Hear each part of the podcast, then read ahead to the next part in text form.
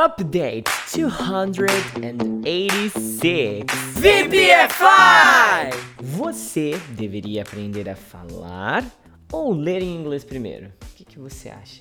Bom, é, essa pergunta que eu comecei o update, ela chegou lá no nosso Instagram, tá? E eu adorei o tema da pergunta e decidi responder então com um update.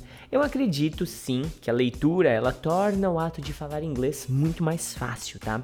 Através da leitura você vai ganhar muito vocabulário e é possível aprender estruturas gramaticais na prática através desse hábito saudável, tá entendendo? Eu sempre sugiro aos meus alunos que eles leiam as coisas em voz alta, porque assim eles já podem praticar o speaking ao mesmo tempo em que eles praticam o reading. É uma, uma via de duas mãos, você tá entendendo? Com um, um momento de estudo você pratica duas habilidades diferentes, tá? E falando nisso, o nosso amigo Robério Leal sempre traz updates lá no VPFI Speak English de Read and Record, tá? Leia e grave, é o lido e gravado. Então, cara, continua mandando esses exercícios lá que é realmente enriquecedor, beleza, Robério? Beleza? Show.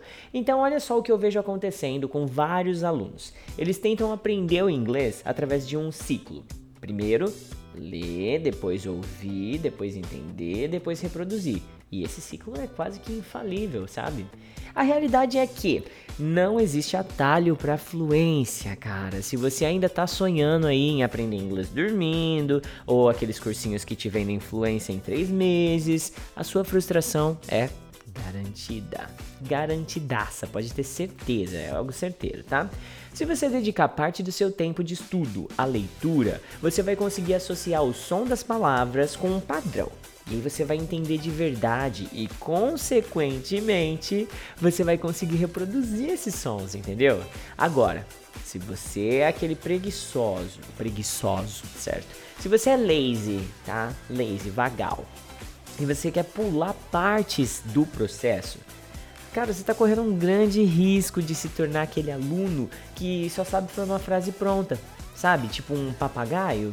Ele repete, repete, repete, mas quando tem que criar alguma coisa do zero não sai nada, porque não possui vocabulário suficiente. Ele se adaptou à repetição, você tá entendendo? Por isso que no nosso curso a gente sempre dá um espaço criativo muito grande para os alunos, principalmente na área de desafios, né? Bom, resumão da ópera. Vamos colocar os pingos nos is aqui.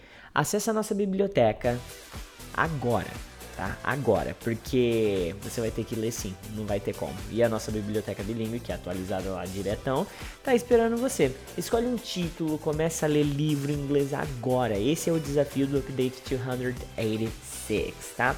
E se você gostar de rock and roll, se você gostar, tá? Eu tenho um desafio extra para você. Tenho sim. Nessa sexta-feira 13, pá, né? Pá saiu o novo álbum, cara, do ACDC. E o Juan, o Teacher Juan e o Teacher Baby já deve estar tá maluco já. Saiu, era 11h59. Eu não esperei, porque eu durmo cedo, né? Eu durmo com as galinhas, então já viu, né? Mas, tipo assim, gente, agora são 8h18 da manhã, tá? Eu tô gravando esse update, me preparando para ir dar a primeira aula aqui do, do VPFI, né?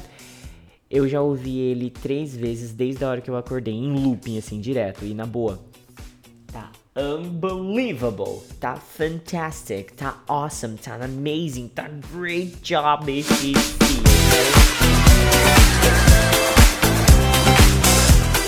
VPFI!